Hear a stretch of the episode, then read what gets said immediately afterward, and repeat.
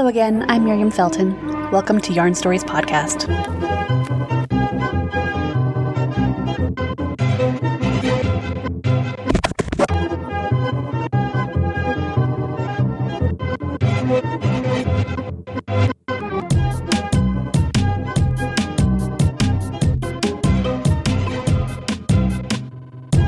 Today's guest is a bit of a departure from our normal conversations.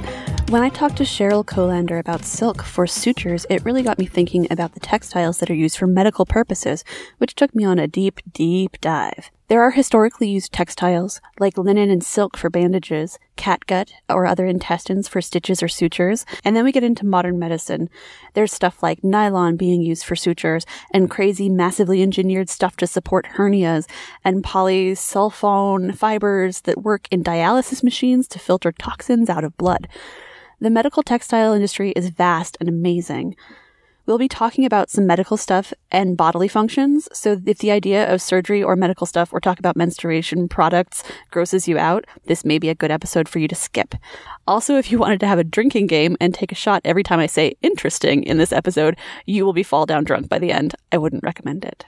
Let's talk with Alicia Ruthrauff.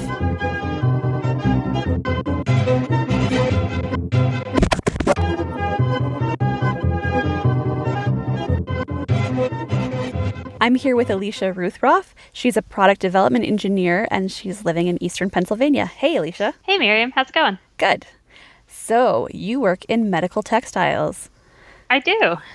Medical textiles is a really broad category that covers everything from like bandaging materials to meshes that are fused into our bodies during surgery. So, what kind of medical textiles have you been working with? Uh, definitely a lot of different kinds. Mm-hmm. So, I work for a company called the Secant Group, Mm-hmm. And we primarily work with textile components for devices that'll be implanted into the body. Cool. So, uh, what kind of considerations do you have to do like differently for things that are implanted in the body versus things that are external? There's definitely a lot of additional requirements for things that go inside the body. Yeah. Um, it all a lot of it depends on like the area you're implanting the device into, mm-hmm. the specific thing it's being used for. Like you have to consider um, the material that you're using. Yeah. So is this a device that you want to stay in the body like forever? Yeah. Or is this something that you want to maybe resorb over time? Oh, like, yeah. And break down as native tissue is growing back in. So let's talk about permanence for a second. When I spoke with Cheryl about the silk sutures, one of the benefits of using silk is that the body can break it down and reabsorb the proteins in the silk, so the sutures didn't have to be removed later, which not only means another visit to the doctor, but another bill for the doctor's time, a bill for the room time, and a bill for the tools used. So if you were looking for a temporary fix for something like stitches, you just need those to hold the skin together until it can fix itself. But sometimes you need something permanent. For instance, a stent is a tube that goes into an artery or another blood vessel to keep it open. That one stays in permanently and the artery will grow around it and keep it in place.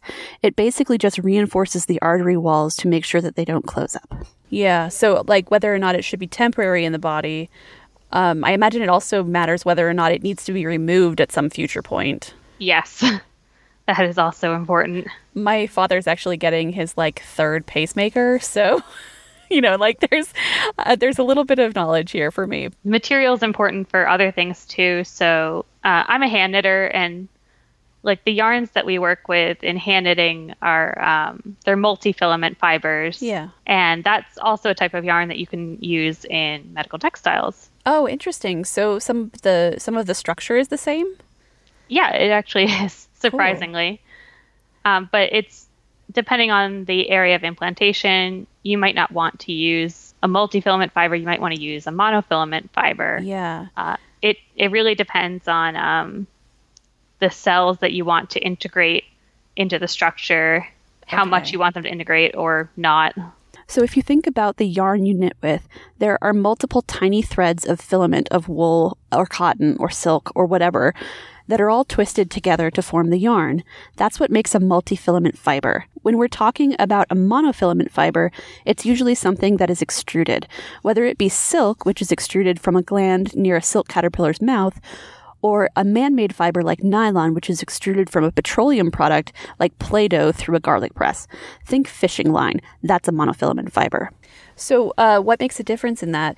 Is it like if it's a multi-filament fiber, is it more likely to to adhere to stuff around it? Is there like you know rules of thumb in regard to that? Yeah, um, you pretty much hit it on the head. Like multi-filament fibers, as a rule, tend to adhere more because they there's more surface area on them yeah. for cells to integrate. Okay. Um, and also, fabrics that are made from multi-filament, as a rule, tend to be more drapable. Yeah. Like able to conform. If so, if you want something that's stiffer, that'll hold its shape well. Okay. Like like something like if you were reinforcing a pelvic floor, you don't want something that's going to drape or like stretch. You would want something that's more rigid, something that's that would actually give support. So it really depends on the on the application. It sounds like. Yeah, exactly. Okay. Yeah, for those type of applications, we do tend to more use like monofilament yarn. So essentially, they look like fishing line. Yeah, interesting. So, uh, what kinds of things are most important when you're developing a medical textile? Uh, it all depends on the application. Uh, usually, yeah. customers come to us and they have some idea of like, okay, I need a textile that's going to drape well, or I need a textile that has exactly 100 micron pore size, hmm. or it needs to be this strong. Yeah. So you've you're given some parameters. Mm-hmm. Okay. Uh, and then and then within that, you you can just run with it as long as it still functions for the purpose that it's that it's supposed to. yeah, pretty much. That's um, cool. It's yeah, it's my job as a product development engineer to basically figure out what textile process is going to work for this application cool. and get them what they need. Okay, so they don't usually come in saying, you know, oh, I need I need this kind of monofilament and like not with, you know, you're you're not manufacturing, you're engineering. So they come with like a problem or like, you know, parameters but not understanding exactly what they need and then it's your job to figure it out. Yep.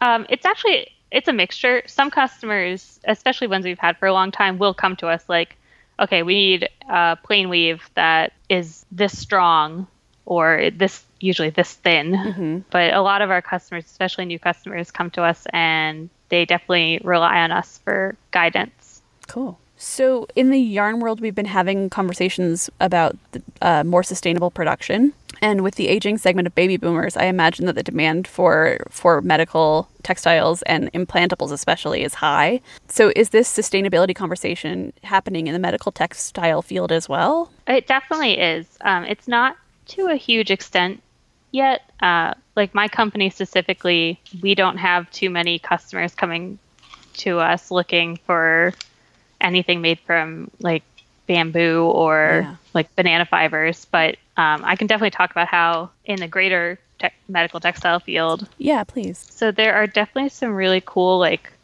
startup companies out there that are working to make uh, menstrual pads and other menstrual products from sustainable fibers. Yeah. Uh, there are a couple companies that use uh, banana fibers that's cool. What's really cool about those is that they come from basically the scraps of like the banana tree oh, after sweet. it's already been har- after the bananas have already been harvested. So it's material that would already be going to waste. Yeah. And we're able to get fibers from it, and we're able to they're able to process these fibers in such a way that uh, they can make menstrual pads that are comfortable. Um, so they're nice to wear. Yeah, and I in, in as much as it's ever nice to have a period. Well, yeah, I assume fairly absorbent. yeah. Yep. Very absorbent. And the best part is they're biodegradable. That's great. So they're not taking up space in the landfill. Yeah. That's wonderful. Okay, so I have a bit of a soapbox about this, so bear with me. But menstruation is one of those topics like mental illness that we tend not to talk about. It tends to be taboo, but so many of us deal with it on a regular basis that I think it's absurd that we don't talk about it. First of all, in countries where we have smartphones and free time to listen to podcasts, we are extraordinarily fortunate that we have access to such a variety of menstrual products that mean we can keep going about our daily lives, even when we're shedding blood and tissue. We don't miss days of work.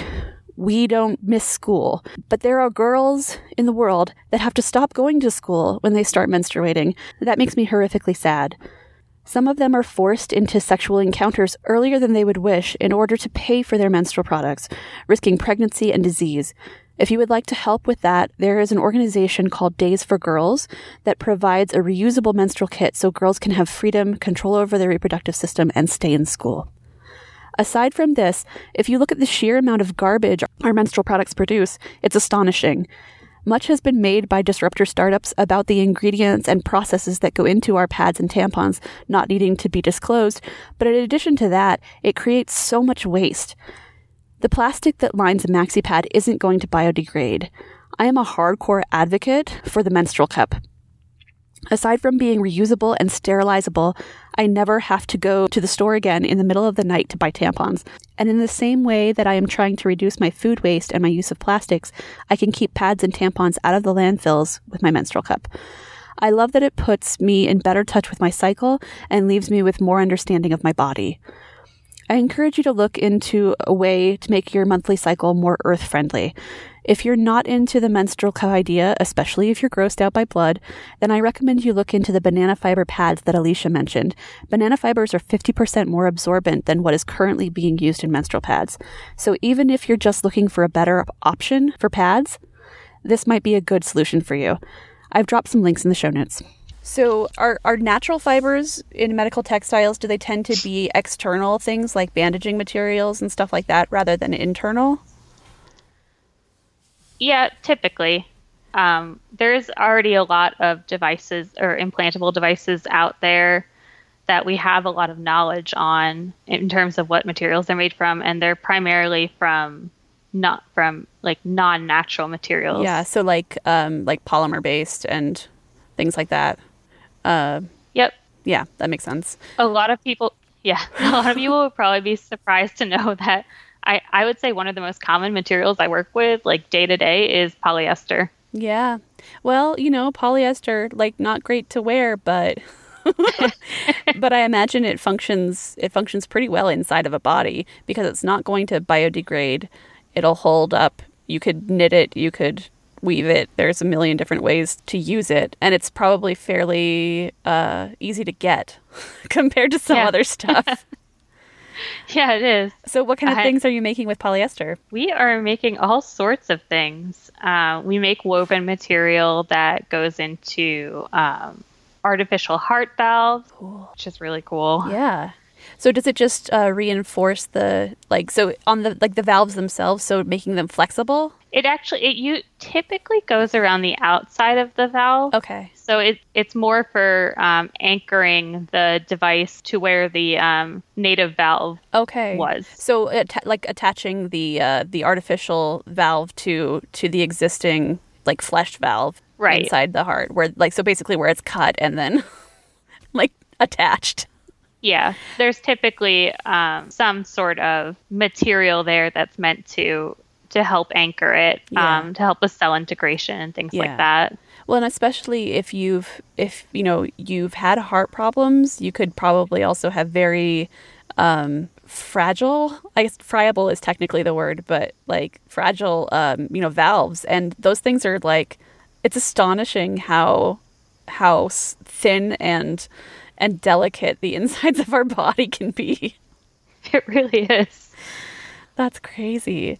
What other kinds of things are you making? Let's see. Uh, we make sutures. We make um, like tethers for orthopedic applications. So for like a uh, scoliosis surgery for orthopedic repairs, um, like when you're okay. repairing like the ACL or yeah. a tendon or something like that. So um, think does it like it doesn't replace the ACL? Does it just like help it stay in place? That I'm not sure. That's interesting. More up to our customers. Ah, I but see. Cool. And we make um, we do make a lot of surgical meshes that are uh, meant to like support organs during surgery mm-hmm. or for like hernia repair mm-hmm. or uh, pelvic region prolapses. Oh yeah, yeah, pelvic pelvic floor prolapse. Um, yep. I I worked in medical billing compliance for a while, and um, and we did a lot of um, you know because it was it was university um, basically Medicare and Medicaid compliance. So there was a lot of pelvic floor stuff happening. I would imagine. a lot. Okay. So if you're a younger woman or like me are not going to have children and have never had children, This may not be on your radar, but after you push a lot of babies, or one really, out of your birth canal, the whole set of muscles that keep all of your organs inside your pelvis can weaken. This can result in a whole range of symptoms from peeing a little when you sneeze or laugh to a complete prolapse, which is basically when all those organs start falling into your vaginal canal and even uh, in severe cases falling out of your vagina. It's terrifying. Don't Google it. Trust me. So the treatment is to put a mesh in there that the muscles can grow into that will not stretch under the weight of the organs.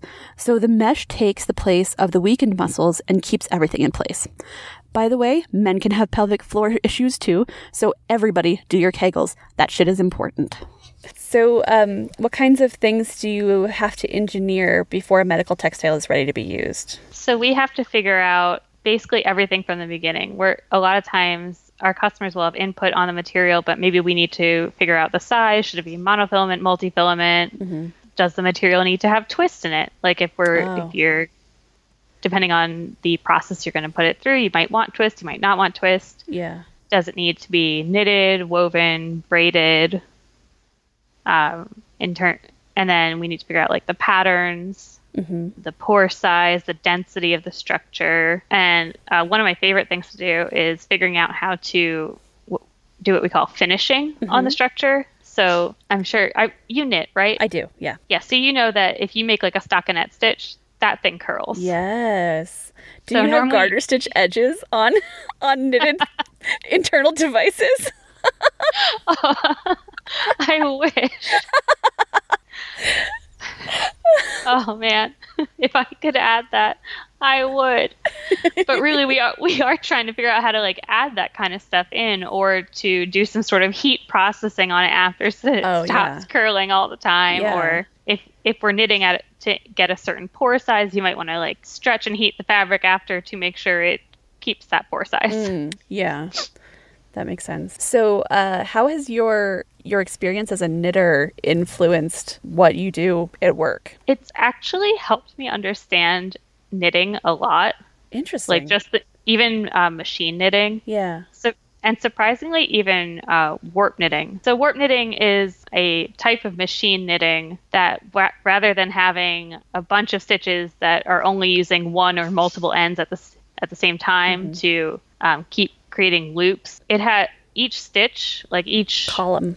column basically is controlled by its own end and then those ends interact with each other yeah. to produce um, a series of interconnecting loops. Yeah it's it's really interesting. It's like like if each column of stitches had its own yarn source. Yeah. And then they just like interact they hook together as they're being made so that you have one you know one yarn source for each column of of stitches and they just loop up. Yeah, exactly. It it didn't originate with any sort of hand process. Uh, yeah. Warp knitting started like as a machine process. So they're so it's kind of backwards from from all other knitted structures, right? Interesting. Yeah. So there's nothing, unfortunately, that you can really compare it to. The most similar hand process I found is bobbin lace. Yeah. Because you have all those ends and the fabric is formed. Yes.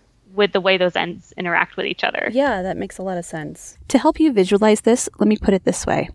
You know how intarsia overlaps the two strands of yarn to connect them, where you stop knitting stitches with the one color and move on to the second color? It's sort of like that, except that every column is a new color. So every single stitch is linked to the ones next to it, and each column of stitches is made with its own source of yarn.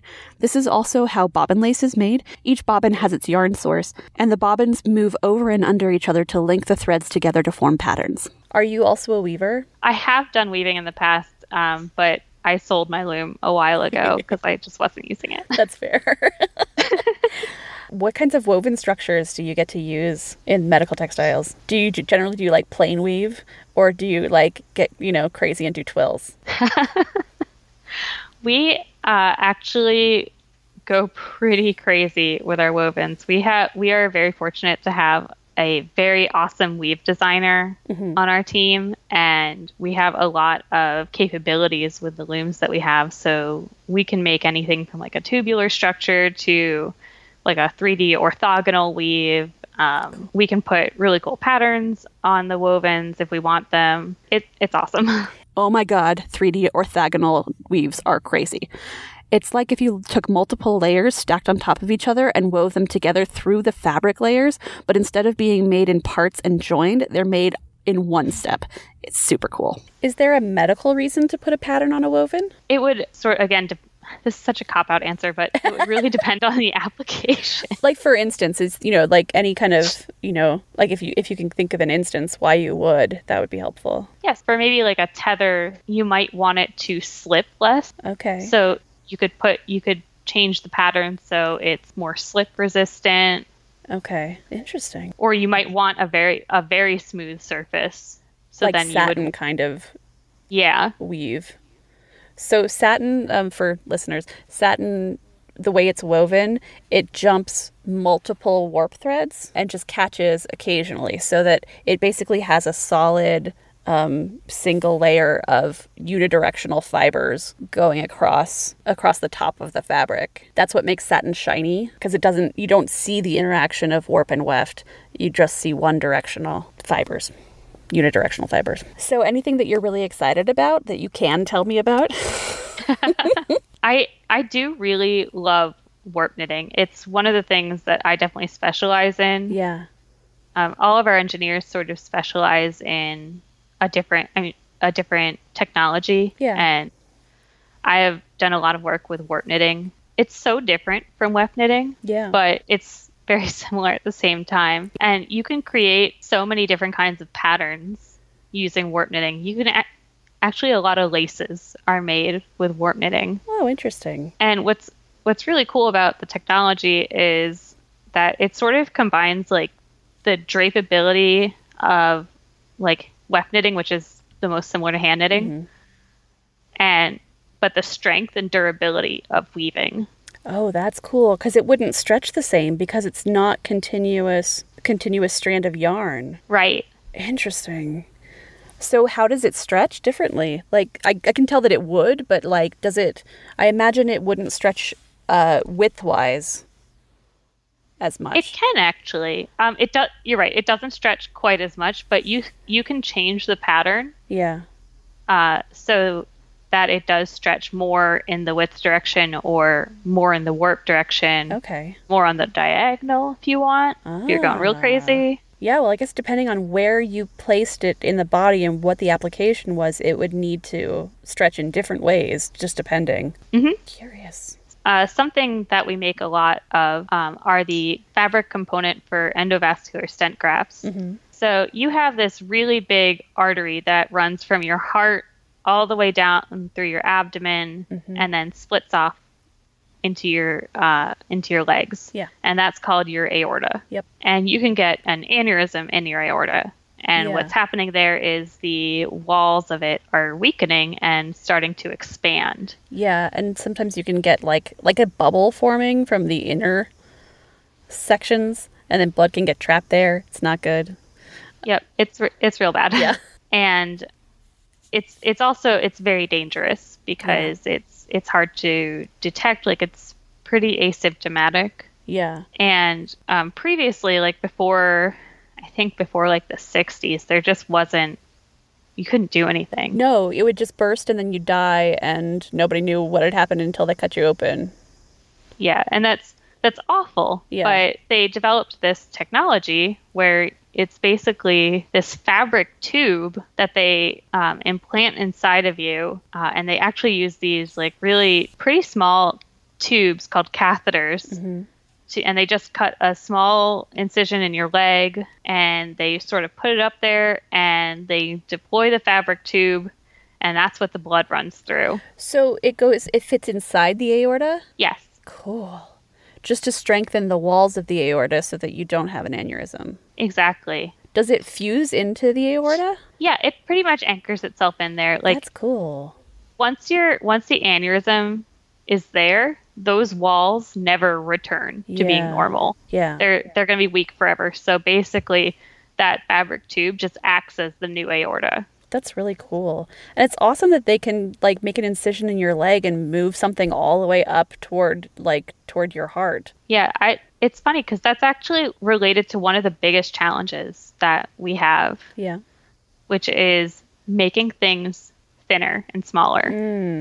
because the the vein is going to be uh, well still it's still an artery at that point but it's going to be smaller in the leg than it is near the heart Right. So it has to be collapsible or small enough thin enough to go all the way up without catching Exactly. ah And basically, as the medical device world is advancing, more and more surgeries we're aiming to do them through through catheters. yeah and- and laparoscopically and exactly. Because open surgery is very dangerous. well you, there's more risk of infection there's more risk you know that it takes longer to heal from it it's like super complicated when you have Yeah. to crack open someone's chest Yeah, exactly. So, I, ideally, we want we want to be able to do basically everything Yeah. laparoscopically, so that you can just take the device, put it into this tiny little tube, and then just all all you have to recover from is this tiny cut yeah and having a new device in your body. But Yeah.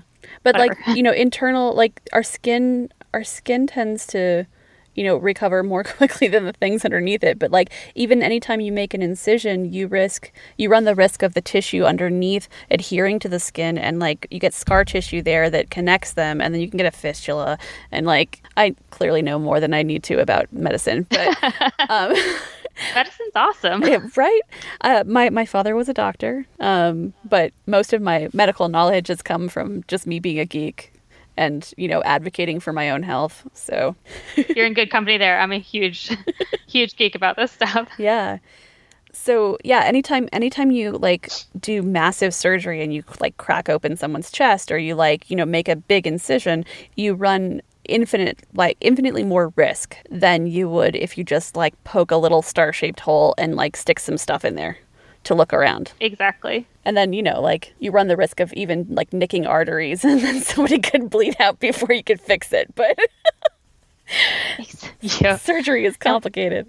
Yeah, and we don't we don't want that to happen. No, we do not. awesome. In the editing of this episode, I had such a crazy flashback of memory. My dad had brought home some laparoscopy tools for some reason, and I remember playing with them.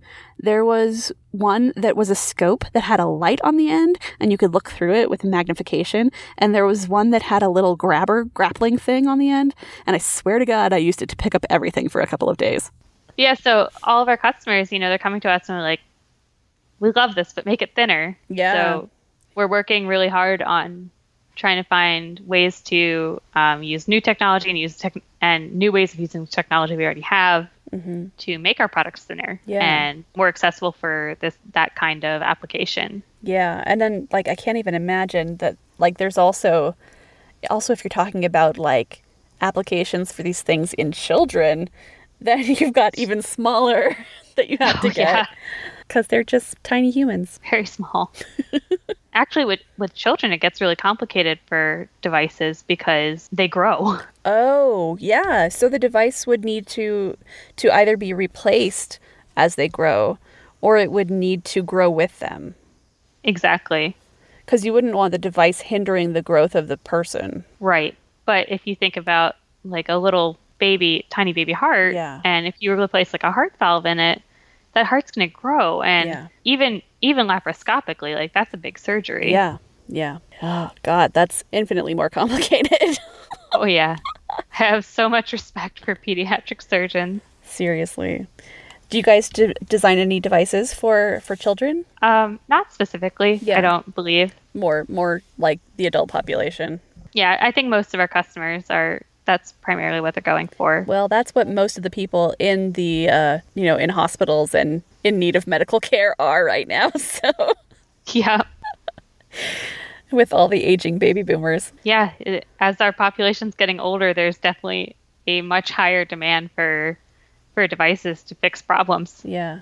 Well, and living longer too. So, you know, instead of having having um an aortic aneurysm that would kill you, now like you get it fixed with this kind of mesh or whatever, and then and then you live another 10 years Exactly. and have more health problems that need fixing. yeah. So, and we want people to to live happily and Yeah. comfortably, Yeah. as comfortably as possible. yeah. Awesome. So, there is a question that I ask everyone in season 2. If you could be reincarnated as any animal, what animal would you be? I, I first of all, I love that question. I love it. I loved it the second I read it. I think, and I- I've thought about this pretty hard. I, I honestly think I would want to be a cat. Yeah. So I think this is the top of my list as well. Like like a domestic, like well taken care of house cat. Yep. Like specifically, if I could choose, I would be my mom and dad's cat because that cat is the most pampered cat on the planet. she gets little bites of steak. Wow. She has beds all over the house that, of course, she doesn't use because she's a Because cat. she's a cat. She um, unfortunately hurt her leg not too long ago, and my parents have literally carried her everywhere like a little empress. oh, good lord. She has the best life, Yeah. Seriously. I make my cats work. right? Like I'm, we have our our cat Stormageddon can't jump for shit. He's That is a great name. yeah, it's uh for those not in the know, it's a Doctor Who reference. But um yeah, he's he's really bad at jumping and so like I've been I've been trying to train him to like work his abs so that he'd be better at jumping. so like we've been we've we've got the really good dog treats that are basically like smoky jerky, right? And Mm-hmm. and I you know hold it up and he has to like basically like stand on his back legs like a grizzly bear to get the treat. So like we've been we've been guy. playing grizzly bear with the treats so that he will work his abs. That is fantastic. Because he tries to jump up on stuff and then scrambles and falls down, like onto laps on chairs. He's really bad. Oh, does he take stuff down with him? That's what Oh, Butters does. He puts his claws in and tries to take your leg with him. oh, jeez. So I have to make sure his claws are trimmed regularly. But um, he scrambles trying to get onto the bed. It's hilarious. That's so funny. Butters tries to do that with my cat. Butters does that with the bathroom counter. Oh, like he will jump up, um, but I I wouldn't have made enough room for him, so Yeah. he he just takes down everything on the counter. my toothbrush, my medicine, my makeup, all down. Well, obviously the bathroom counter is the best place. That's where all the cool stuff is to knock over. So Oh yeah, and it has the bathroom sink water, Oh, which is the, the most best water. water. Yeah, we have uh, we have a cat fountain because uh, our our last cat was drinking like from our running toilet because he really wanted running water, and I was like, "That I'm nixing that right now, man. Like we're just gonna get you a fountain." I actually have that too. Butter still wants the sink water. Well, some cats want to stuff their face in your cup too. Obviously, the water you're drinking is the best water, Of course, otherwise you wouldn't put it in this tiny thing. right? awesome. Thanks for talking to me. Yeah, thanks so much for having me.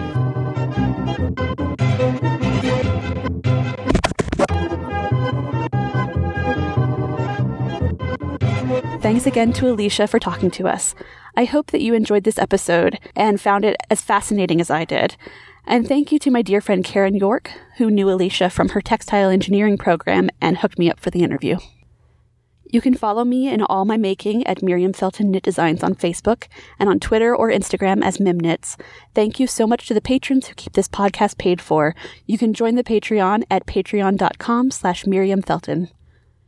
If you can't support the podcast with those dollar bills, you can rate and review it in iTunes or share the podcast with your fiber loving friends. The more the merrier for sure. You can follow the podcast on social media via Facebook, search for Yarn Stories Podcast with no space between yarn and stories, Twitter at Yarn Stories Pod, or Instagram at Yarn Stories Podcast. This podcast was produced in Salt Lake City, Utah, with production help from Sid Fallon.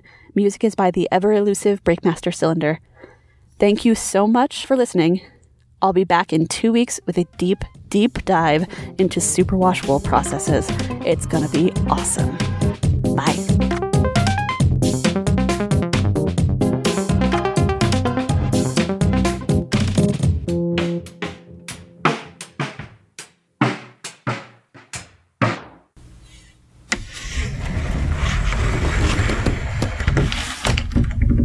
Hey, babe.